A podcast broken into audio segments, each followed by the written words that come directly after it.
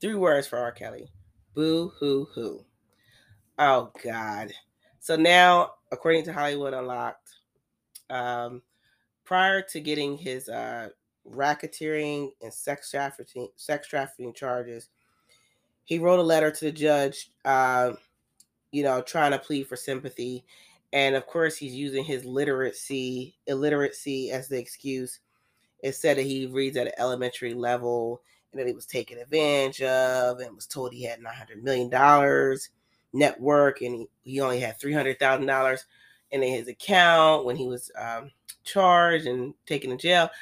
Boo hoo hoo. Listen, you have you still have more money than I got my fucking account. The fuck? For an illiterate motherfucker. And what does you being illiterate have to do with you targeting, grooming, and exploiting young girls? That that was a see. This is this is the reason why you should have probably represented yourself.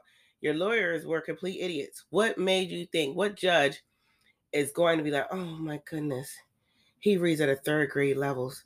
He had no idea how to use his penis, sir. Sir, stop the madness. You knew what you were doing was wrong. You're 55 years old.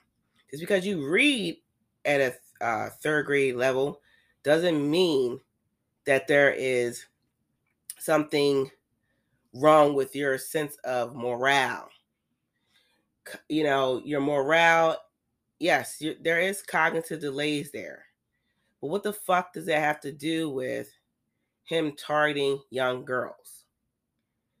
You know, and here's the thing you might have not got a heavy sentence if you admitted guilt and showed remorse but instead, you're still holding on to your innocence as if you did nothing wrong when they have all kinds of evidence against you to show otherwise. And you're still trying to play the victim role. You're not a victim, sir.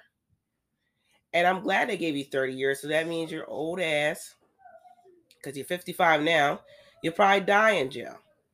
And that's what needs to happen because you're not going to stop. You've had decades and decades of time to get your shit together, get some therapy. You obviously have money in the bank for the to pay for some good therapy, but you chose not to. You chose to keep victimizing and keep um, recruiting women. Well, not women, kids. And that's what you wanted to do. And so there comes consequences for your behavior because what you decided to do is against the law. And I don't give a fuck if you can't read or not but you knew that those girls were younger than you, and some of them were younger than your kids, and too young to be with you. But that's how you like them. You like them young and stupid. You're not stupid. You just can't read. But you're not stupid. You're very manipulative. You're still trying to play the victim role. And I hope they slam you again for this next indictment that they got coming up against you. Because boo hoo hoo. I don't give a fuck about him. That's just my thoughts.